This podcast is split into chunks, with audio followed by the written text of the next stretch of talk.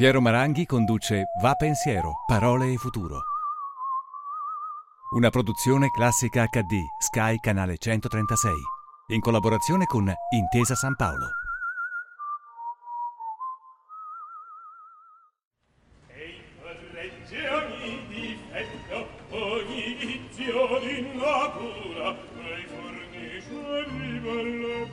la più brutta creatura camminare fa le rozze schiaccia gobbe a piana bozze ogni incavado a tumare capre sì che più non è. Ma non vuole lei non vuole capre capre egli è uno fa seducente dei guardiani scrupolosi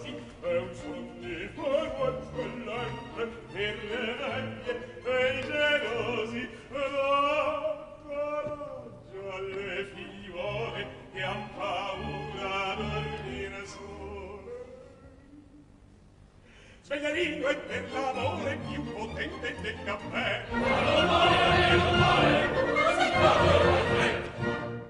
Telespettatrici, telespettatori, oggi a Va Pensiero ospitiamo un artista, un pittore, illustratore, disegnatore, un signore che fa quadri e mostre, ma che conosciamo e amiamo anche per i fumetti, per le vignette, per le copertine, per le scenografie, come queste dell'Elisir d'amore che abbiamo appena visto. Ha detto, io mi sono sempre avvicinato alla pittura con passi da ladro. Vi presento Tullio Pericoli. Come sta Tullio? Grazie, sto molto bene, mi fa molto piacere questo incontro e parlare con lei. Anche a me. Ecco, ma quali sono i passi da ladro? Ma eh, Calvino sosteneva che l'arte dipende sempre da altra arte, quindi ogni artista è un ladro. Anzi, eh, Calvino mi ricordo che in un dialogo che abbiamo fatto insieme parecchi anni fa, diceva che eh, bisogna rubare, ma non solo rubare, entrare nell'opera degli altri con un'operazione di scasso, come da scassinatori, proprio per entrare proprio nella struttura profonda delle opere altrui e rubare naturalmente in maniera, cioè non, non plagiare, non copiare, rubare. Il furto in arte è secondo me la cosa più bella e più lecita che ci sia. Mi piace molto e mi trova d'accordo.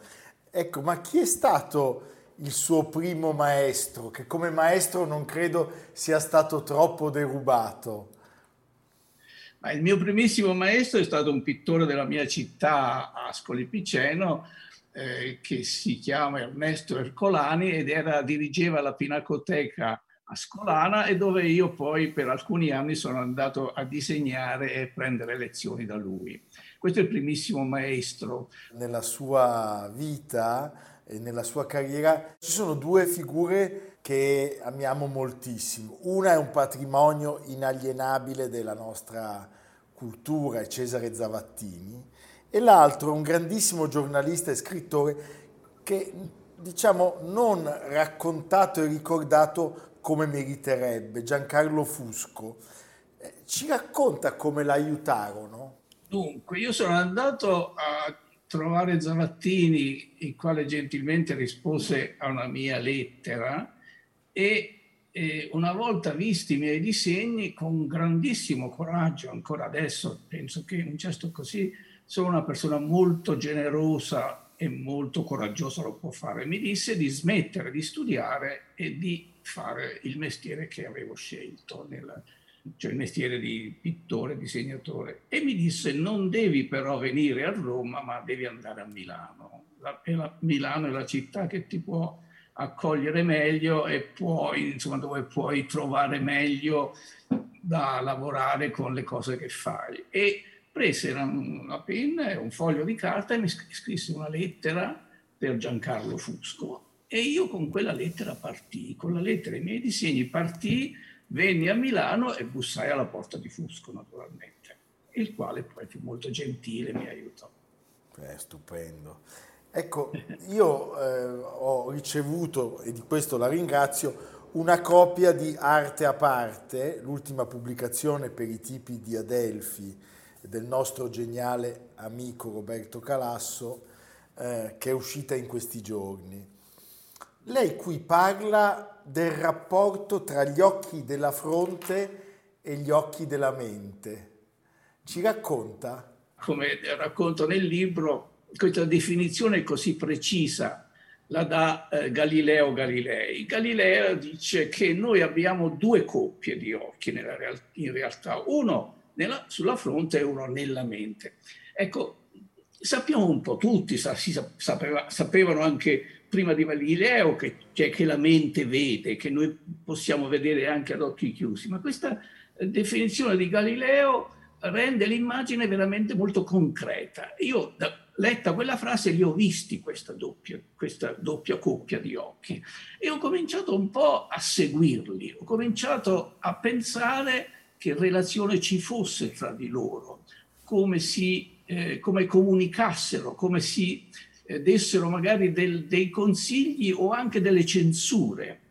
E nel, nel, lavoro che faccio, naturalmente questa doppia coppia di occhi entra continuamente, normalmente in quello che faccio.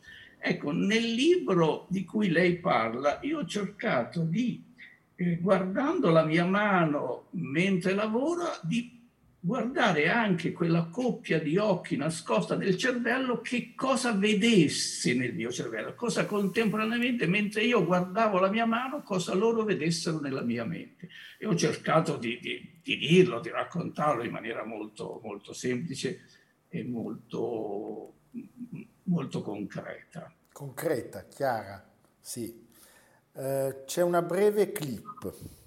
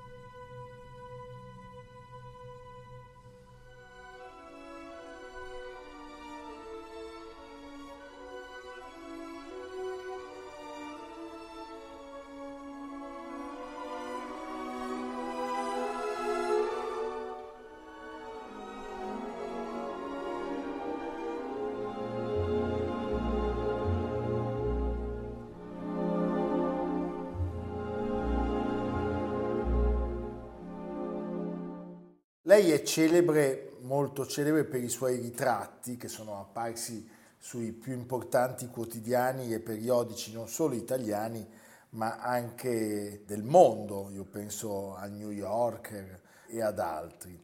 Quando si deve fare un ritratto, eh, quando lei deve fare un ritratto, da dove comincia?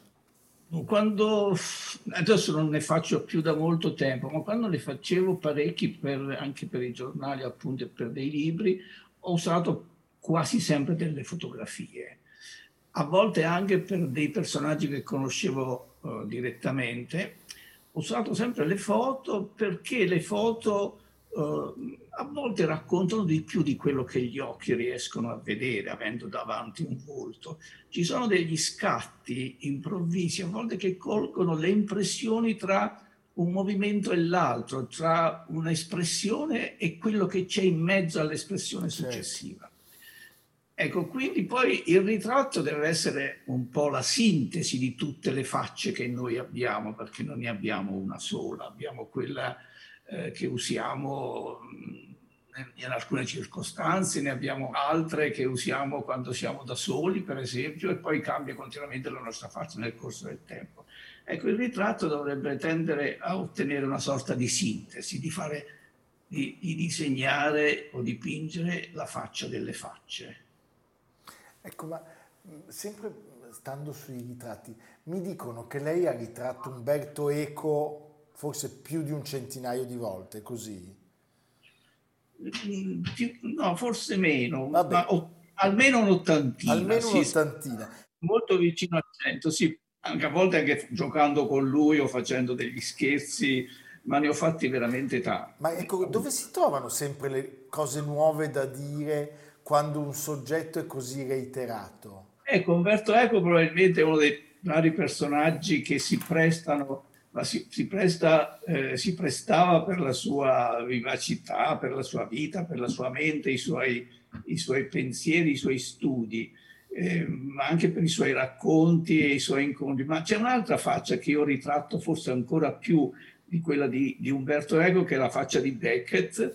Ecco, nella faccia di Beckett, oltre alla sua vita, la sua storia e la sua scrittura, c'è veramente una specie, è una mappa, è una mappa quasi un grande paesaggio dove ci si può muovere e, e come dire, e, e continuamente arricchirsi di, di, di, nuovi elementi, di nuove, di nuove linee. Ecco, Beckett è un po' come è stato per me nella pittura il paesaggio, come è per il paesaggio per me, cioè è una sorta di palestra, un esercizio di lavoro, di disegno e di, e di pittura. Beh, bellissimo, bellissimo. Eh, ascoltiamo un momento del Boris di Mussorgsky, l'atto polacco.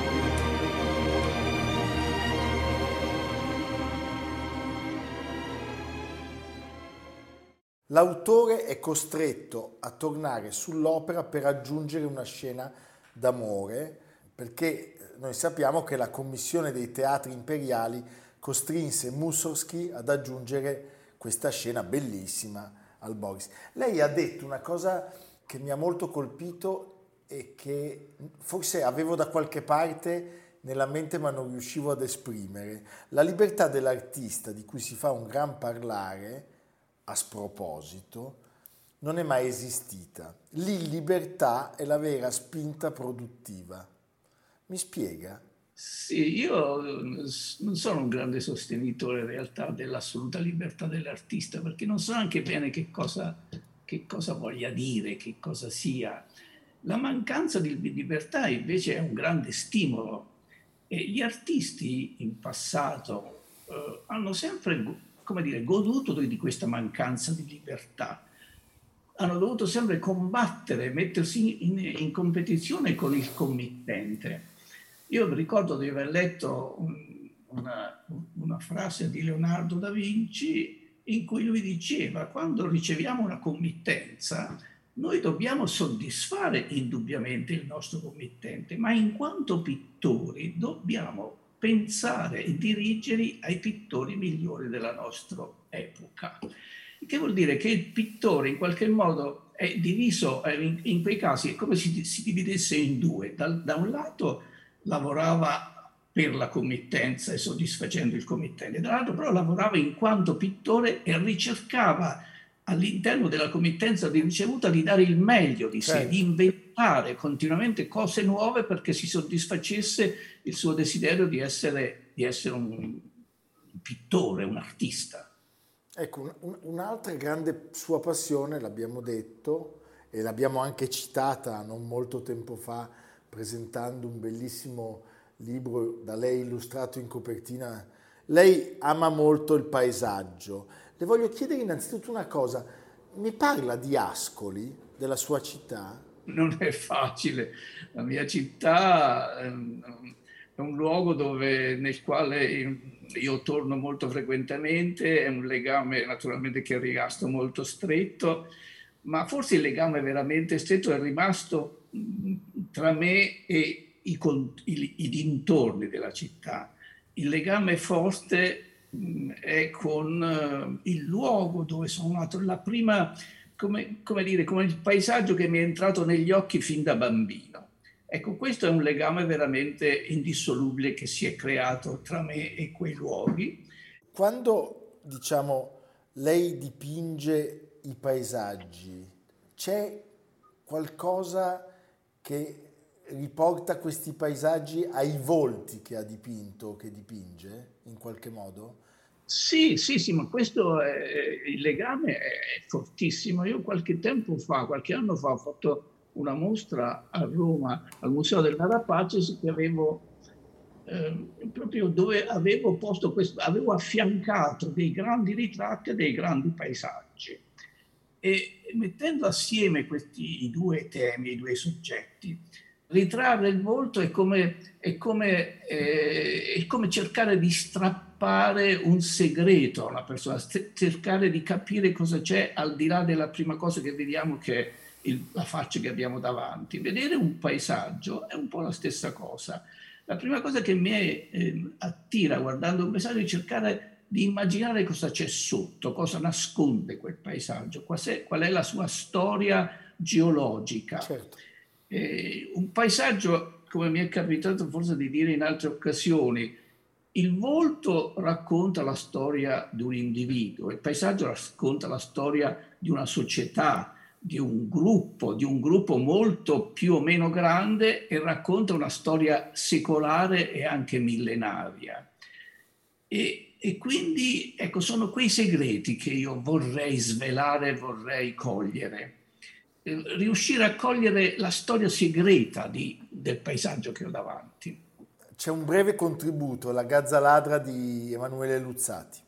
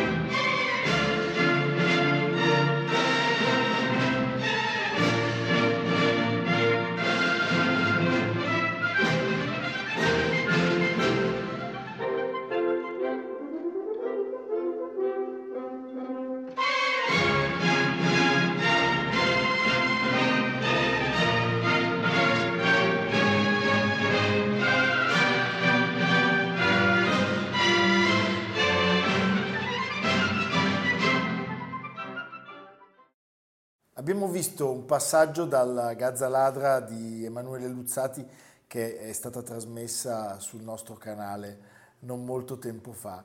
Ecco, lei ha realizzato scenografie e costumi di, di un certo numero di opere. Abbiamo iniziato tra l'altro con il suo Elisir d'amore che da oltre vent'anni ha una presenza fissa nel cartellone del Teatro alla Scala. Eh, le piace lavorare con l'opera lirica? Sì, mi è piaciuto molto, ma poi ho pensato che c'era qualcosa che non funzionasse. In realtà, quando io ho avuto delle richieste, ho avuto eh, dalla Scala o dal Teatro dell'Opera di Zurigo, mi è stato chiesto, intanto eh, le richieste sono sempre venute non da registi ma dai sovrintendenti. Ecco, quindi che cosa succedeva? Che sia Pereira quando era a Zurigo, che poi Fontana, quando era alla Scala, mi hanno chiesto di mettere in scena un'opera, ma chiedendomi in quanto autore, non in quanto scenografo e basta. E io poi ho, ho, messo in scena, non so, il turco in Italia a Zurigo, anche l'Elisir d'amore, il turco in Italia a Zurigo, poi l'Elisir alla Scala, facendo praticamente tutto, immaginando i movimenti, le scene, i costumi, ma anche i tempi. Ecco, con alcuni registi, poi, il, ecco, l'incontro con il regista era sempre un po' imbarazzante, perché il regista si trovava il lavoro metafatto, ecco. Con qualcuno è andato bene, con qualche altro un po' meno. E a quel punto io ho pensato, dico, qui o faccio il salto e faccio anche la regia, oppure smetto. E allora ho smesso. Ma possiamo provare a farle cambiare idea, però. eh? Non lo so sarà un po' difficile. Bellissimo. Senta, mi dica una cosa, secondo lei perché da, da, da, piccoli tutti noi disegniamo? Tutti? Eh, questa è una domanda bellissima. Questa è la cosa più bella che è verissimo. È la cosa più bella che c'è. Io l'ho scoperto con i miei figli sempre e è qualcosa che, che, che, è innato nell'uomo, è qualcosa che fa parte veramente del nostro, come dire, una forza interiore che ci spinge a farlo, a disegnare. E vedere uscire quel segno nero dalla matita è sempre qualcosa che dà piacere. Questo non so spiegarlo, non so dire perché, però è una cosa sicura. Se noi vediamo un pennino, una penna, un pennello che lascia una traccia su una superficie bianca, proviamo immediatamente un senso di piacere. Ecco, io credo che sia la pittura e il disegno siano delle cose più profondamente connaturate con la vita, con la nostra, con la nostra vita e viene prima della parola e forse anche prima dei suoni. Assolutamente. La traccia che l'uomo ha lasciato nel, nella sua storia e che è la più antica. È vero, ma ecco, allora possiamo definirci tutti invidiosi eh, nei suoi confronti perché poi da adulti non disegniamo quasi più. Ma perché, secondo lei? Ma non tutti, molti continuano a disegnare anche quando per passatempo, per... Eh, eh, sì, purtroppo anche forse il moderno uso del computer, del non, non usare più la penna, non usare più strumenti che, se, che scrivono, questo ci allontana un po' dal disegno ed è una cosa veramente, credo, piuttosto negativa, eh, purtroppo. Sì, sono d'accordo. Senta, torno un attimo al libro Arte a parte. Lei a un certo punto scrive che con la parola ispirazione bisogna stare molto attenti, che ci vuole coraggio solo a pronunciarla. Ma perché? Perché? Perché è normale, non, non, sono parole un po', un po', inusitate ormai, un po' abbandonate, mentre l'ispirazione esiste, esiste indubbiamente, come esistono le idee, tutte queste cose indubbiamente esistono. È difficile parlarne, è difficile anche perché è difficile definirle. Io non saprei mai definire che cos'è l'ispirazione, però so che c'è. Io so che un giorno mi viene, mi viene un'idea, mi viene suggerita un'immagine che che mi va, che voglio, che provo a dipingere, di che poi sarà un soggetto per un'opera, non lo so. E non so da dove viene, se viene dalla mia mente, a volte se viene dal mio naso, se viene da un ricordo, se viene da una, un suono che ho ascoltato. E ogni volta che arriva, ecco, in questo libro io cerco, ogni, cerco di individuare la sorgente, da dove viene, da dove mi è arrivata un'idea, da, perché mi è arrivata in quel modo e da quale parte del, del, del, corpo mi arriva, perché noi quando parliamo di idee, di memoria, di mente, pensiamo sempre al cervello. Invece io credo che la nostra memoria non sia sedimentata soltanto e messa, custodita soltanto dalla nostra mente, dal nostro cervello. La memoria esiste in ogni parte del nostro corpo, esiste nelle nostre orecchie, ascoltando È, è fisica è molto fisica, è natura- sì, è vero, esiste, anche nei nostri muscoli c'è certo. memoria, anche nelle dita della mia mano c'è moltissima memoria. E allora il nostro corpo è intriso, è intriso di memoria delle, di tutti i nostri ricordi e l'ispirazione è una, qualcosa che scocca, che, che, qualcosa che brilla, si illumina nel momento in cui certi elementi del nostro corpo si mettono in contatto.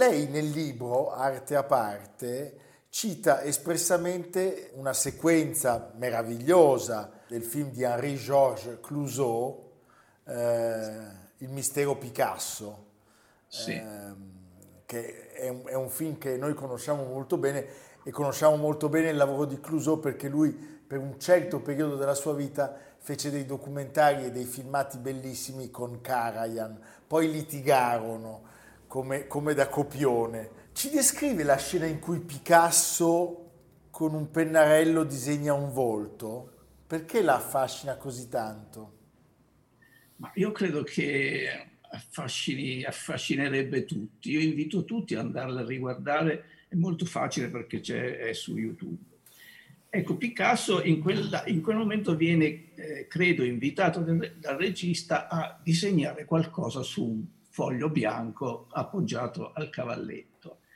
E Picasso si alza da una sedia, afferra un pennarello e si avvicina lentamente al foglio, quasi come un animale in agguato, come una, una tigre in caccia e si avvicina con passi molto lenti, guardando, fissando attentamente il foglio, con in mano il pennarello quando fosse la sua arma. Ecco, ma la cosa più impressionante, poi il regista cambia inquadratura e va sul volto di Picasso e sugli occhi di Picasso, e questi occhi sono degli occhi terribili, come se Picasso dovesse fare un gesto definitivo come se quel disegno che lui eh, farà su quel foglio è il disegno che deciderà di qualcosa di gravissimo per la sua vita.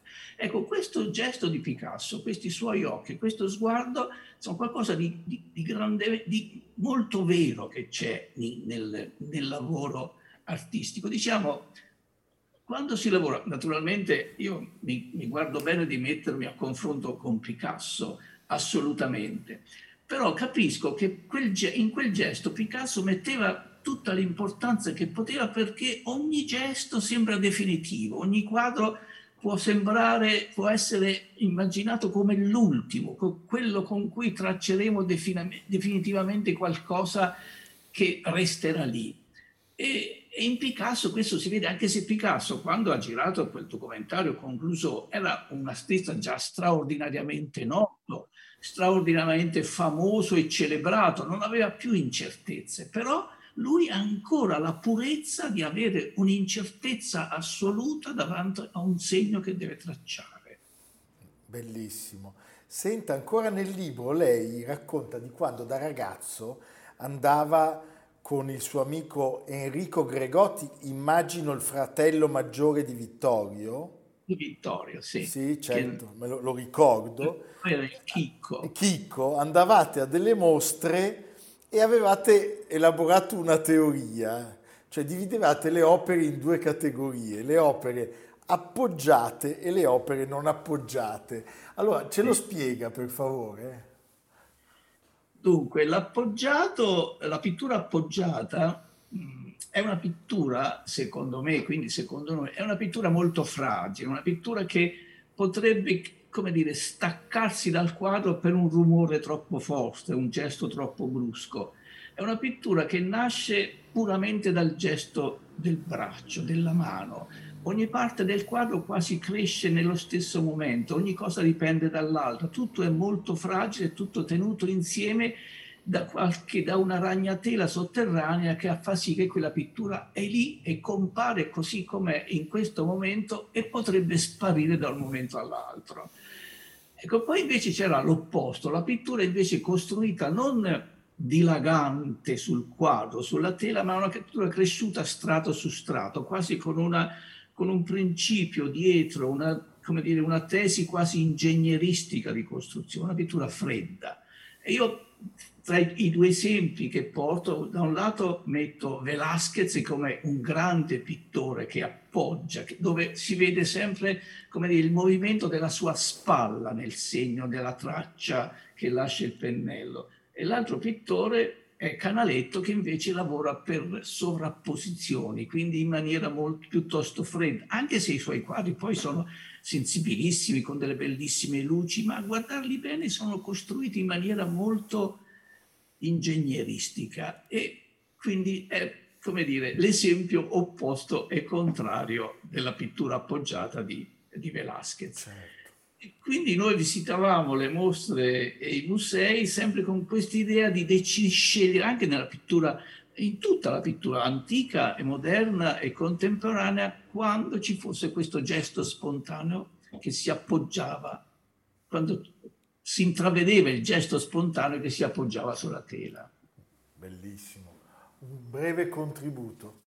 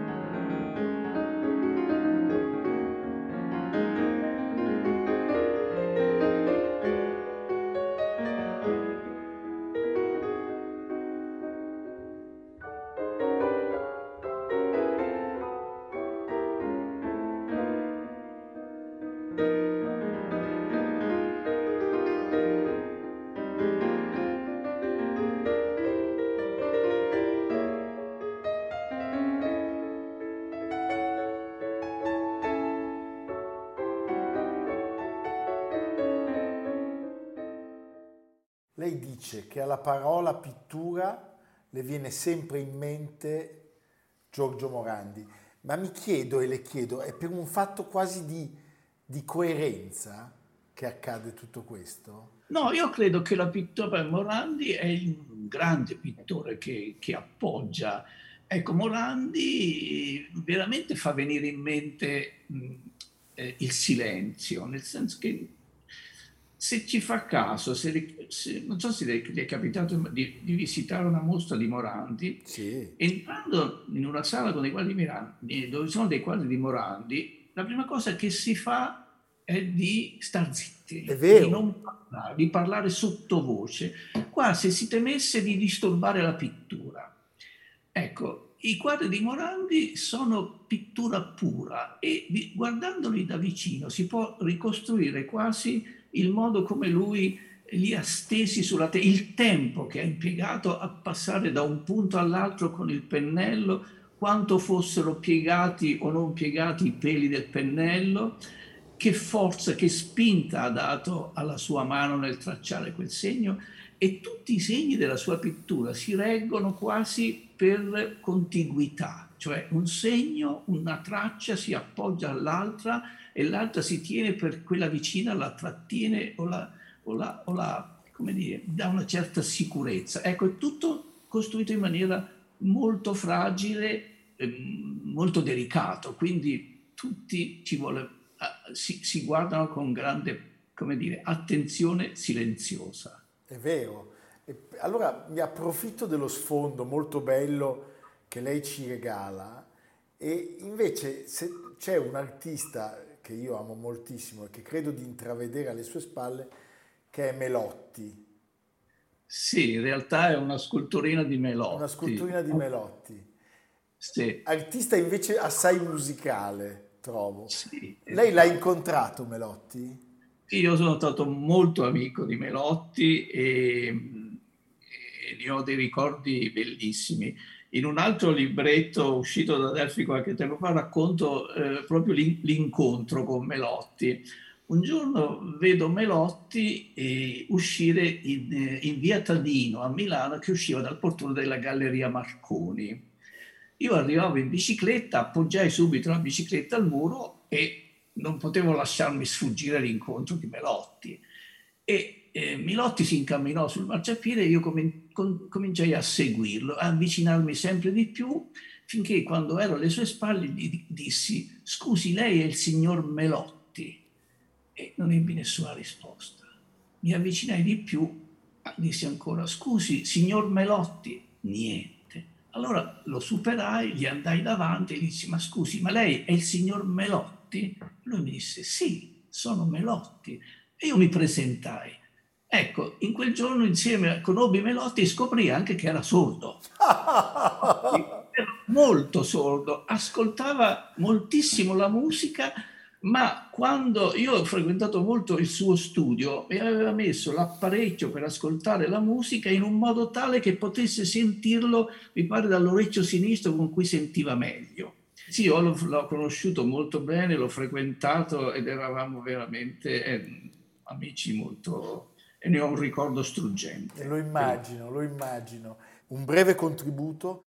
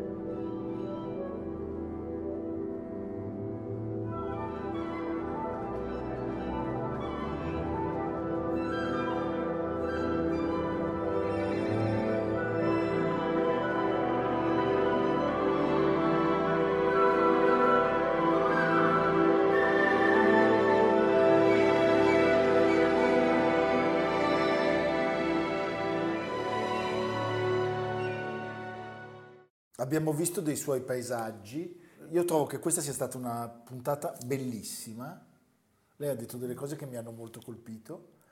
Eh, le chiedo una cosa nel ringraziarla, Tullio Pericoli, e nel ricordare al pubblico arte a parte per i tipi di Adelphi in libreria in questi giorni. Ha parlato perché gliel'ho chiesto di Ascoli e, e le chiederei di dirci qualcosa di Milano in questo momento è un po' difficile in realtà, perché Milano sta vivendo un periodo un po' doloroso, sofferente, è una città che, ecco, io immagino, io vedo Milano dalle finestre del mio studio e, e vedo degli cittadini un po' con la testa bassa. Ecco, i milanesi in questo momento stanno soffrendo, credo, di eh, un passaggio da una Milano di tre o quattro anni fa molto esaltata, molto contenta di sé, orgogliosa, a una città un po' mortificata.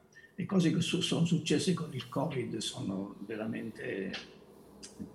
Mm, non si sa cosa, cosa dirne. E, e, quindi Milano, io spero in una reazione molto forte che possa esserci dopo di, di orgoglio, di, di di ripresa. In questo momento Milano, Milano che insomma, una città che io amo perché io vivo, vivo, a Milano da 50 anni ormai, quindi è più la mia, cioè è la mia città in realtà dove ci sono i miei amici, ci sono la, la, mi sono, sono cresciuto qua veramente. Ecco, adesso mi dispiace un po' che Milano sia in questa situazione un po' sofferente, però Milano è anche una città che, che, che ha delle risorse straordinarie e la capacità di reinventare continuamente le cose e la vita e quindi sono molto fiducioso e speriamo che fra pochissimo ne usciamo da tutto.